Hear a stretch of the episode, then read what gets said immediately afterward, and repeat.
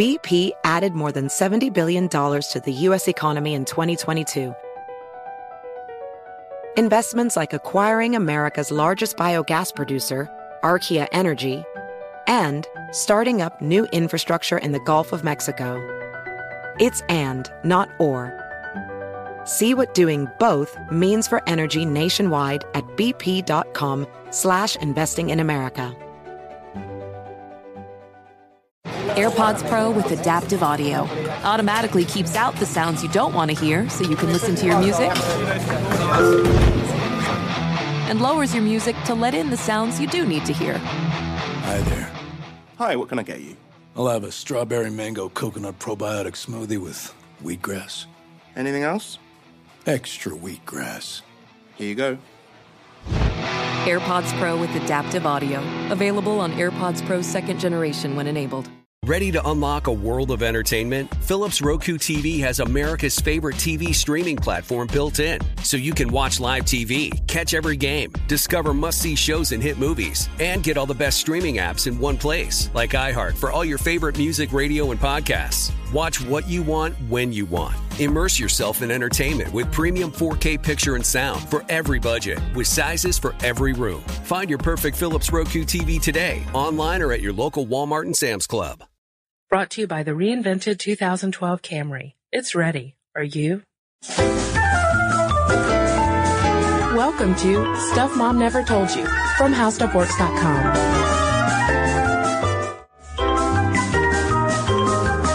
Hey, and welcome to the podcast. This is Molly. And I'm Kristen. Kristen, I have a, a shopping weakness. Okay. It's books. Books. I went on a book bench too a couple days ago. I have this thing in my house, this, this, uh, you know, like thing my dad gave me, and it's, it's a quote that says, when I get a little bit of money, I buy books, and if I have anything left over, I buy clothes and food. And That's that, you. That does sort of wrap me up, which which means I may not be the the typical audience member for this podcast, but I understand their their needs and desires all the same. Because back when old Sex and the City was on the air all the time, and ladies was going crazy to have the coolest shoes and the hottest handbags. I mean, if it had been a show about buying a lot of books, I would have understood it a lot better. But I think that, you know, essentially the show painted women as shopaholics. Yes. And then there were the shopaholic books, Confessions of a Shopaholic, mm-hmm. and the movie that followed that. And so I think that there's a pretty big stereotype out there that women, they love to shop. They love to shop. And right now, I can't get the idea out of my head for kind of a Sex and the City spinoff where Carrie Bradshaw is a well-dressed librarian. Do you think you could latch onto that idea a little bit more? I will tell you that when, uh, in the movie, Sex and the City movie, when she got married in the library, it made my heart skip a beat. Dream wedding? Yeah. Okay. Well, back to shopping. I totally agree with you. I mean, of course there's a stereotype out there that women are just the shopaholics, men are just going to stay at home and and watch their their televisions and work on their Roth IRAs while we're just spend, spend, spend on silly fabulous. things. Yeah, Yes. on silly things like makeup, High shoes, heels. things that don't, uh, headbands. think of the Carrie Bradshaw quote, I will be the old lady who lived in my shoes. Yeah. You know, that was the episode where she was having some money troubles and she realized just how much money she'd spent on shoes. She had no assets, but she had a closet full of Manolos. I mean, I can keep going on with the Sex and the City quotes. Like, I like my money where I can see it in my closet. Mm-hmm. And so when we were researching this podcast, we actually found a few quotes about how, you know, forget about how many people Carrie Bradshaw had sex with. What she really taught a generation of women is to screw up their money. Yeah. Like, you know, a bad credit history, as Jezebel contributing editor Tracie Egan wrote, is worse than a case of herpes. Well put, Tracie Egan. So I think though, let's get to the root of this. Perhaps one of the most annoying stereotypes, gender stereotypes, I would say, of women as shopaholics, because I don't know if you remember an old, an old nickname I tossed out way back when. Thrifty nickel. Thrifty nickel, yeah. You're not that stereotype at all. I am not a shopaholic, as evidenced by my wardrobe, but kind of to a fault sometimes, I think. So I I put def- yourself down, Kristen. Thank Molly, thank you. Thank you. Um, but seriously, I don't, I, I really don't feel like I fall in line with this. Although there are certain times when, kind of like you, like, I, I do have odd splurges on things, but according to the Gallup poll, February 2010, women are actually doing better with their money than men are, at least in day to day spending. The average self-reported spending among women was $49 a day in January of this year, which was down 25% from December and 14% of January last year. Now, in contrast, men are spending $26 a day more, $75 a day, which is only down $4 from December. So men are spending more money. Men are spending more money. That is a lot of words to say men are spending more money every day. At a time in which, you know, women's salaries are starting to catch up with men. So it's not mm-hmm. like they just have more money to spend. There are cases in which, you know, women are finally starting to make as much money as men. And they're not spending as much of it. Yeah, and it, I think we've tossed out the term mancession also in, in a podcast episode because men are getting laid off far more than women and more men are on unemployment. So guys, what, are you doing out there spending all this money? Unless it's for dinners for women. Which I'm sure they'll all write in that it was. We'll get to the recession in a minute because I think the spending habits in the recession are pretty interesting.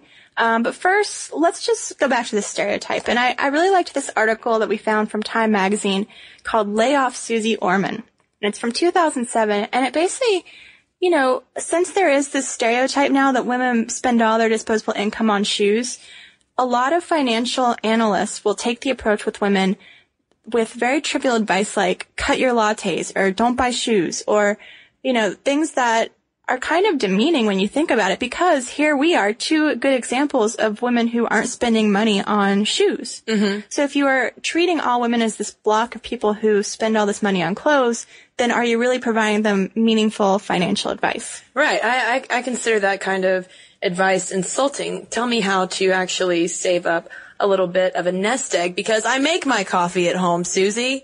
So just for an idea though of why these financial analysts might need to take a different tack is that credit card debt, annual credit card debt for single women in 2004 was $1,900 compared to $2,000 for single men. That's not a huge gap, but it's still not the monumental gap that you might expect. Right. Women are getting a very bad rap because, you know, the financial situation is about the same. Now let's take clothing. Women do spend a lot of money every year on clothes, $1,000, $1,069, according to the Bureau of Labor Statistics. Guess how much men spend? Only $246 less than that. Yeah, I mean, that's, really not much. that's not that much. And they're spending more money on things like car ownership, which is $846 more than women, single women. Eating out. So yes, those dinners might, might play a factor. Right add up. Alcoholic drinks. $280 more a year in booze Yeah. among the guys. But then they can make arguments like, oh, I'm bigger. It takes me more, more to get drunk. Or maybe, once again, single men are buying some single women or men drinks. So again, all this is just to say that women don't need to be singled out for poor spending habits. But I think this also, these statistics from uh, Bureau of Labor Statistics Consumer Expenditure Survey, I think also highlight the different ways that men and women spend money differently. It might not be that women are these maniacal shopaholics that pop culture portrays us as, but we're simply spending our money differently than men, at least according to an article from Bankrate by Jay MacDonald. And this kind of goes back to some a little bit of evolutionary biology, a little bit of finance. It's kind of a combination of my least favorite things in life. Oh, we've got so much to talk about with evolution. Yes. So Molly, why don't, why don't you why don't you dive right in? Well, I'm just going to throw out a word at you, Kristen. Nurture. Oh yes. Because women are nurturers, according to evolutionary biology, then we have to use money to nurture both ourselves and the ones around us. We create a lifestyle with our money. So basically, women are not forward thinkers with their money. They're just thinking of what looks good right now, what is in season that we need to spend money on. Now, men, on the other hand, are supposedly trained to provide. You know, they're the hunters and the gatherers coming back to provide for the women folk. And so they view money as something that they need to accumulate for future value. Right. And this, according to one article, not the Bankrate one, but a journal, but an article that was published in the Journal of Social, Evolutionary, and Cultural Psychology. All of this can affect our mall shopping styles hmm. and knowing that men just need to have money to fix things will totally affect how couples shop together. Let's go back to this idea that women are nurturing and taking care of the young. This is why, apparently, according to some, women like to go and browse everything at the mall. Because back in the good old olden days, they had to go out and browse for berries. Yes. And food that was good for the young. And if you bought the wrong thing, your kid was going to die. And so that's why we've got to take so much time to decide which top we're going to buy because it's an evolutionary urge coming out to do the right thing. Now, men, on the other hand, when they left their huts, they already knew what kind of animal they wanted to kill and eat that day. So that's why when my dad walks into a store, he likes to say that he sees it, kills it, bags it, and takes it home. And that's how men shop. Yeah. Apparently, according Some men. some men were drawing huge stereotypes Yeah. and going back to evolution. I'm not going to name names, but I have known some men who are bigger shoppers than I. but let's let's go with general stereotypes because we love it. We love it. Uh, that they're just going back to their hunter-gatherer roots. They can't be away too long because that will expose their nest to weakness. They do have to bag it and get home and set it up for us. Yes. So in evolutionary terms, that explains differences between men's and women's shopping styles. Molly, do you buy it all? You know what? I don't consider any discussion fully complete until we've talked about how menstruation affects something. Well, Molly, you are in luck. Oh, thank God. Thanks to an article on the BBC discussing a study from Professor Karen Pine about how menstruation affects women's shopping habits. Basically, she found that two thirds of women surveyed uh, reported that in the later stages of their menstrual cycle, aka the luteal phase, they went on an impulse shopping trip. Right. So she polled all these women, and basically, if you were in your luteal phase, these 10 days before your period starts, you were more likely to buy something on impulse, and half of those women who were in that stage said they overspent by more than 25 pounds. Some overspent by more than 250 pounds. And it was also often followed by a feeling of guilt later, but this is all because these fluctuations in hormones will affect parts of our brains linked to emotions and inhibitory control. So you kind of just lose control of yourself and have to go buy things. And because, you know, periods are tied with fertility, and uh, the researcher hazarded a guess that because women, well, I mean, she was citing other research that at certain times during a menstrual cycle, women are likely to step up their fashion game a little bit. Yeah, specifically when we are ovulating. Right, a process called adornment. So they make this argument that uh, a woman needs to buy herself a little something pretty A little bit of bling. to attract males to her because going back to evolution, we all want to have babies. So now we've come up with two of my least favorite rationales for women's behavior, Kristen. Hormones and evolution. Yes. Um, but like we said, there's really just not that big a difference between men and women. Yeah, because um, men also will tend to do this kind of uh, impulse shopping as well. But a lot of times, according to Bankrate, they're not going out and buying a new pair of earrings. They're going out and rationalizing the purchase of, say, a new iPod or a new PS3, Laptops, TV. grills. So now do you mean the teeth device, Kristen, or uh, the thing that can make delicious hamburgers? Well, Molly, I'm not even going to go into how white you sound by calling a grill a teeth device, but I would hazard a guess at both. Maybe both. You know? Now let's return to recession spending because we mentioned this earlier and we promised we'd return to it, so we shall. You might, there was one article in Slate because we, you know, we started off with Carrie Bradshaw and Sex in the City and it was talking about how when the movie came out, we were in the midst of a recession and so it was a lot harder for these women to live the Carrie Bradshaw lifestyle that was on display in the film. Uh, that they were less likely to see things in the movie and go out and buy them because we were in a recession. It just wasn't affordable anymore. But actually, what we found according to Live Science was that the recession really hasn't slowed spending because many women, even when they're worried about money and then in the midst of a crisis, still spend or overspend. And women are likely to use depression as a reason to go shopping. Yeah, and this also comes from research by Dr. Pine, who we um, mentioned a minute ago. And yes, she found that 79% of these women she polled in the UK said that they would splurge to cheer themselves up. Now, 25% of them said that they would feel guilty afterward, which isn't too fun.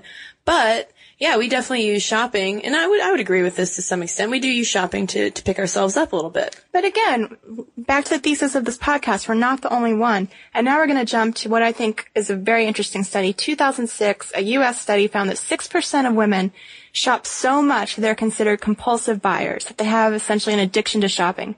Guess how many men have the same addiction? 6% women, 5.5% men. It's equal. Yes, you guys are just as addicted to shopping as we are. You're just buying different things. So let's talk a little bit about these compulsive shoppers that tend to get painted as women, but now we know in fact are equally men and women. Compulsive shopping disorder is characterized by an irresistible and senseless urge to buy goods according to live science. Yeah, and a lot of times it's people who are younger and who have incomes under 50,000 who have no business doing all this shopping. But the addictive behavior develops a lot like just a drug addiction because you go and you buy something and it kicks off your dopamine reward system and you get on a high when you're, you know, taking that bag out of the mall and trying on your new stuff or playing your new video game, whatever it is you have. And so it sets off all these opioid receptor sites in the brain, and then you kind of have a little bit of crash, and you, you want that high again. Mm-hmm. So you got to go back for more. But you know, it's not just you know, it's not just a what would be for us like excessive book buying followed by like one thing of guilt. And they made uh, pains to in one article say it's not just overspending at Christmas. You know, going over your budget for Christmas presents. This is a repeated cycle of continually spending over your budget and buying things compulsively if you just want, if you need like one pair of shoes and then you buy like seven. Um, and then a big tip off that you've actually got a problem with it is hiding what you buy or the receipts. Yeah, I actually, uh, heard a little tidbit on a radio morning program earlier this week about a girl whose fiance the day before their wedding sat, sat her down to tell her that he was actually $150,000 in debt because he had a problem with shopping. And don't think you're off the hook if you just, you know, have the guilt and take it back because if you still have that repeated cycle of guilt, addressing the problem, then feeling bad again, so shopping more, it's still a sign of a problem. It just, even if you don't have the money problem, because you're returning the things, you still have the shopping problem. Yeah, and a lot of times this at some point is going to affect your relationships because you're probably going to be out of cash. Maybe you're borrowing cash for all these crazy purchases. Or, you know, maybe you are in a relationship with someone and you have to be open and honest about finances and you're dragging their credit scores down with yours. So a good way to know if you have a normal relationship with shopping and you just got to control every now and then, or if you've got a disordered relationship with money, here are a few um, signs of a problem. Shopping or spending money as a result of feeling angry, depressed, anxious, or lonely repeatedly, not just, you know, every now and then. Having arguments with others about one's shopping habits, feeling lost without credit cards, buying items on credit rather than with cash, describing a rush or a euphoria that comes with spending, and then feeling guilty, ashamed, or embarrassed after a spending spree and lying about how much money was spent also thinking obsessively about money, and these symptoms come to us courtesy of WebMD. Yeah, and if you think that you have problems, you can go actually to Debtors Anonymous, which is a 12-step program, much like, uh, you know, Alcoholics Anonymous for shopping addiction. And a lot of times when people go to credit counselors, they have an average debt of $70,000. 70,000. So I think it's that we wanted to bring attention to that problem, but we don't want just women and or men to think they're either more at risk or not at risk for it. It happens to men and women equally.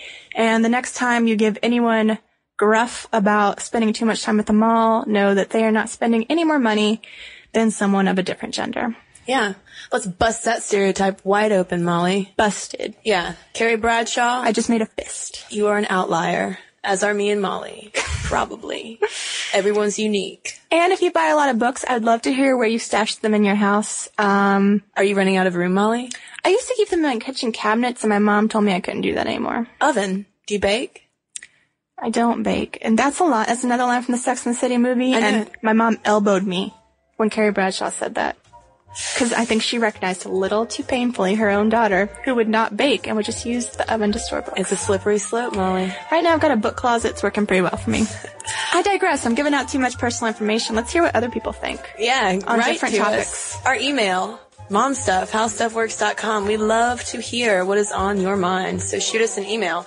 And speaking of which, we will share a couple right now. And to kick things off, Molly, I've got one here about Miss America. All right, I've got one here from Melissa, and she says, I was pretty disappointed about the way you portrayed pageants. I participated in a pageant my senior year in high school in large part because of the scholarships it offered. I wanted to go to a great college, and I knew that I needed financial help getting there. The pageant seemed like a good way to get any money.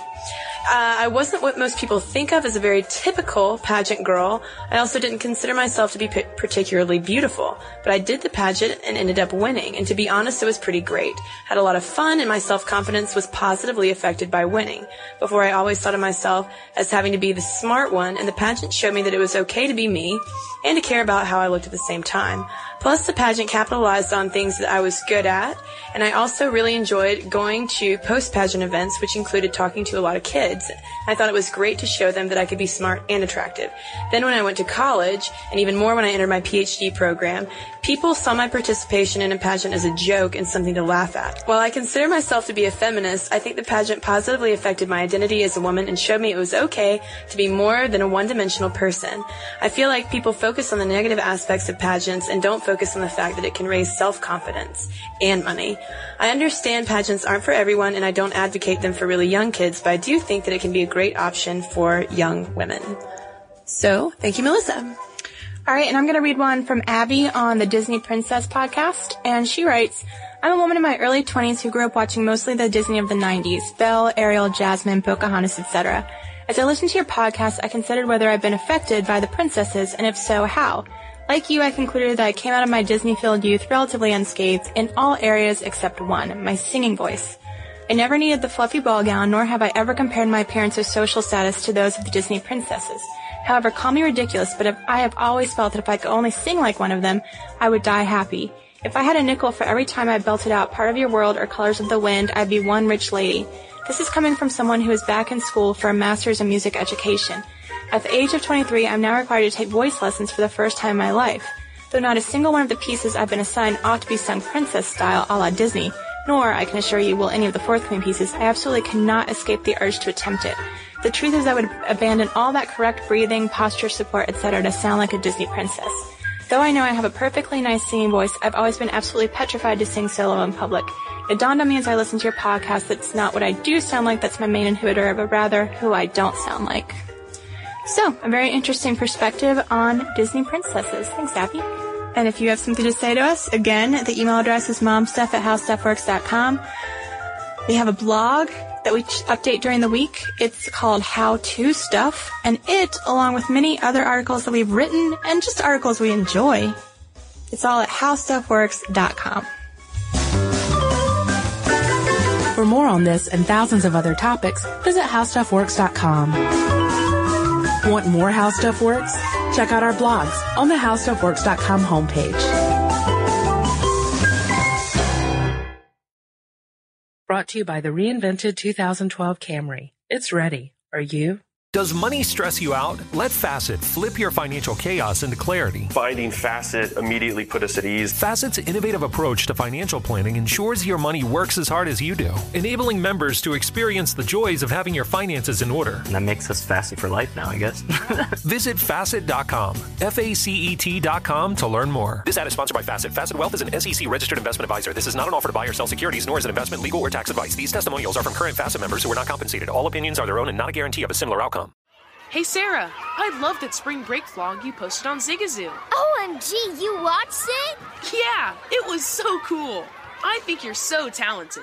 Social media is only positive with Zigazoo, the world's largest and safest social media network for kids. In Zigazoo, all community members are verified kids like yours, and all content is fully human moderated.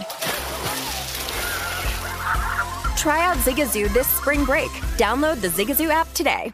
Ready to unlock a world of entertainment? Philips Roku TV has America's favorite TV streaming platform built in, so you can watch live TV, catch every game, discover must see shows and hit movies, and get all the best streaming apps in one place, like iHeart for all your favorite music, radio, and podcasts. Watch what you want when you want. Immerse yourself in entertainment with premium 4K picture and sound for every budget, with sizes for every room. Find your perfect Philips Roku TV today, online or at your local Walmart and Sam's Club.